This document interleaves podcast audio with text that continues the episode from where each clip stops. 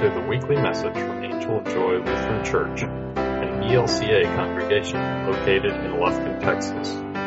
Pastor Paul Guy and the family of Angel of Joy invite you to join us for worship at 10:15 a.m. on Sunday mornings. If you should find yourself in our neighborhood, please enjoy this message and visit our website at angelofjoy.org.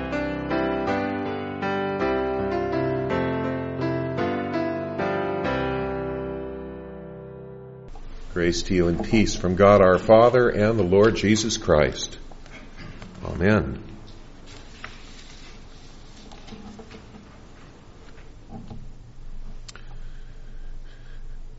I think it's pretty safe to say that we all like to be rewarded for our efforts.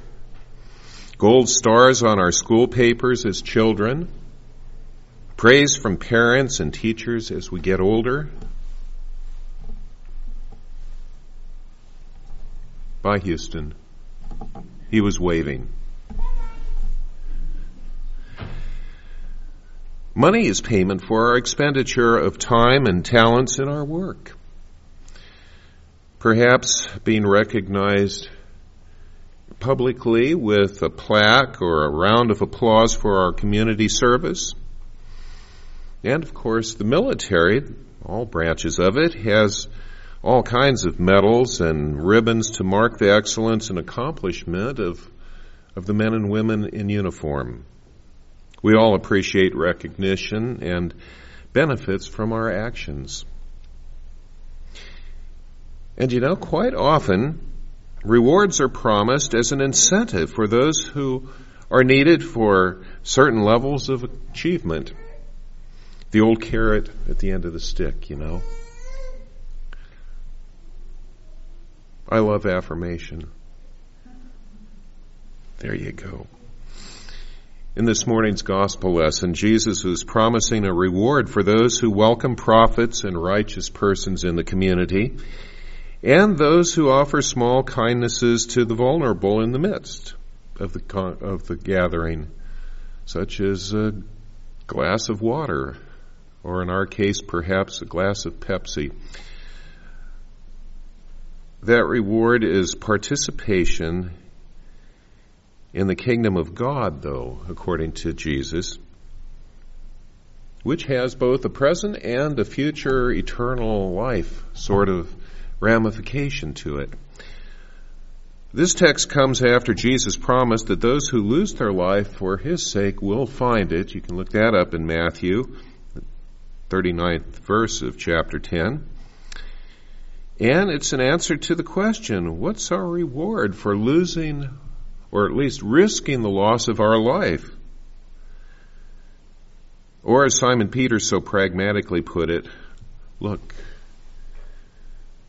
we've left everything and, and followed you. What then will we have? What's our reward? His question and Jesus' answer show up three times in almost exactly the same wording in Matthew 19:27, Mark 10:28, and Luke 18:28. And what we heard today, Jesus was referring to the reward of the righteous. It appears to be a bountiful compensation for the sacrifices that we've made in this life. And it's like he really knew that we're going to have to pay a penalty for being his followers, that there would be sacrifices involved. And maybe the sacrifices wouldn't be that big. It'd be like us coming to church and doing public service and service in the, the community of the church, that sort of thing. But in certain parts of the world in Jesus' day, and certainly in our own day, there are people who, by being faithful to Christ, sacrifice their lives, literally. There are enemies of Christianity out there, and we hear about that in the news all the time. Of course, one thing that we never read about in the Bible, or at least not the Bible that I've been reading, is whether or not Jesus compensated his followers by salary or by an hourly rate. And doesn't even say how much they were paid. Participation in the kingdom of God is in itself the, enough of a reward for the righteous person. And it's not wholly extrinsic like the gold stars and a round of applause. I became a little bit intrigued enough that, gosh, I can't even imagine going back to seminary when I did that and not having access to the internet or Kindle or, my goodness, we've come so far in a fairly short period of time. But I was allowed to look up some of those those rewards, and uh, and I thought that I'd share some of them. Albert Einstein, some of you remember him. He was the notorious or or famous, however you look at it, physicist who came up with the theory for relativity, the the old E equals mc squared, and and Albert Einstein was quoted as saying, "If people are good only because they fear punishment and hope for a reward, then we are a sorry lot indeed. Hmm. Some of you remember Jonas Salk, medical researcher who discovered and and uh, basically made practical the vaccine for polio. Uh, he said the reward for work well done is the opportunity to do more. I'm talking about dollars and cents or even gold stars there. John Ruskin, whom you may not have heard of, British art critic and artist, social thinker, philanthropist, did a lot of things that made him famous in his day, which was basically the 19th century. He was quoted as saying the highest reward for a person's toil is not what they get for it, but what they become by it. How we're transformed by what we do. In other words, Baruch Spinoza, probably Jana's going to have to take philosophy when she gets to college at some point. Is that true? well, I don't know. Times change. But anyway, if so, you're going to hear of a guy named Baruch Spinoza, a Dutch philosopher, who said happiness is a virtue, not a reward. I remember getting a book once from a, a cousin of mine, older and wiser at the time, I thought, and he, by a guy named Kahlil Gibran, who was an artist and poet and writer. He said, There are those who give with joy, and that joy is their reward. I found a lot more, but I thought I'd keep those to myself, at least this sermon. But reading these quotes, I get an, a feeling that these people are not doing good things for others solely for the resulting pleasure of feeling good and how they feel about themselves. They're talking about giving one's life away for some purpose beyond ourself. And that paradoxically, that results in a gain for them as well as the world. And I suppose in a theological sense, we could call that the reward of the righteous. Well, the fact is we don't live in an age of altruism, which is marked by an unselfish concern for the welfare of others. Certainly not. Our society is far more characterized by a what's in it for me attitude. No? Now I realize that we're really a diverse community even within this church. We have conservatives and we have liberals and we even have moderates. We have Republicans and Democrats. We have Aggies and Longhorns. We have carnivores and vegetarians and we even have vegans. And that's just scratching the surface.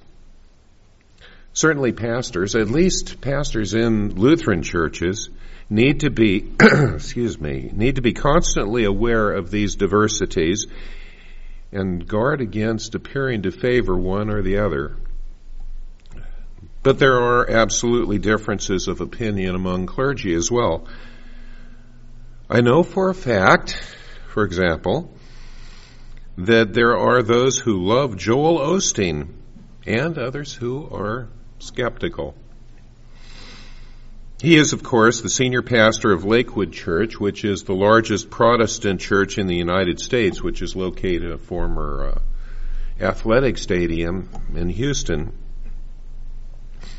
But since he regularly preaches to a devoted audience, uh, averaging more than 43,500 in attendance each week, he's got to be doing something right. Anyway, I looked up what Joel Osteen had to say about rewards, and these are his words. When God is first place in your life, and you make pleasing Him your highest priority, then you can fully expect to live a blessed, fulfilled life. In today's verse, notice who God rewards. It's not people who half-heartedly seek Him. He doesn't say people who only think about Him when they're having a problem or people who will only come to church when something special is going on. No, God rewards people who earnestly seek after Him. That means we are determined. We get up every morning and thank Him for His goodness, as of course we all did this morning. We go through the day meditating on His promises. We give Him praise in good times and in the tough times. We are constantly stretching, growing, learning, and striving to know Him better. Today, remember, when you diligently seek God, He promises that a reward is coming. He promises He will give you strength, wisdom, favor, good breaks, promotion, healing and restoration, and by implication, I suppose, straight A's at A&M. When you seek Him with your whole heart, you will find Him and you won't be able to outrun His goodness and blessing. Well, maybe that's where we're at this morning, or at least where I should be. Whoever puts a large offering in the plate today, though, I guess that it goes along with it. Whoever is really super generous today when you know those, those wooden dishes over there are passed around, they're going to be rewarded really big by God this week. I think that's how it works, isn't it, Angel? Nah, I'm really too Lutheran to say something like that.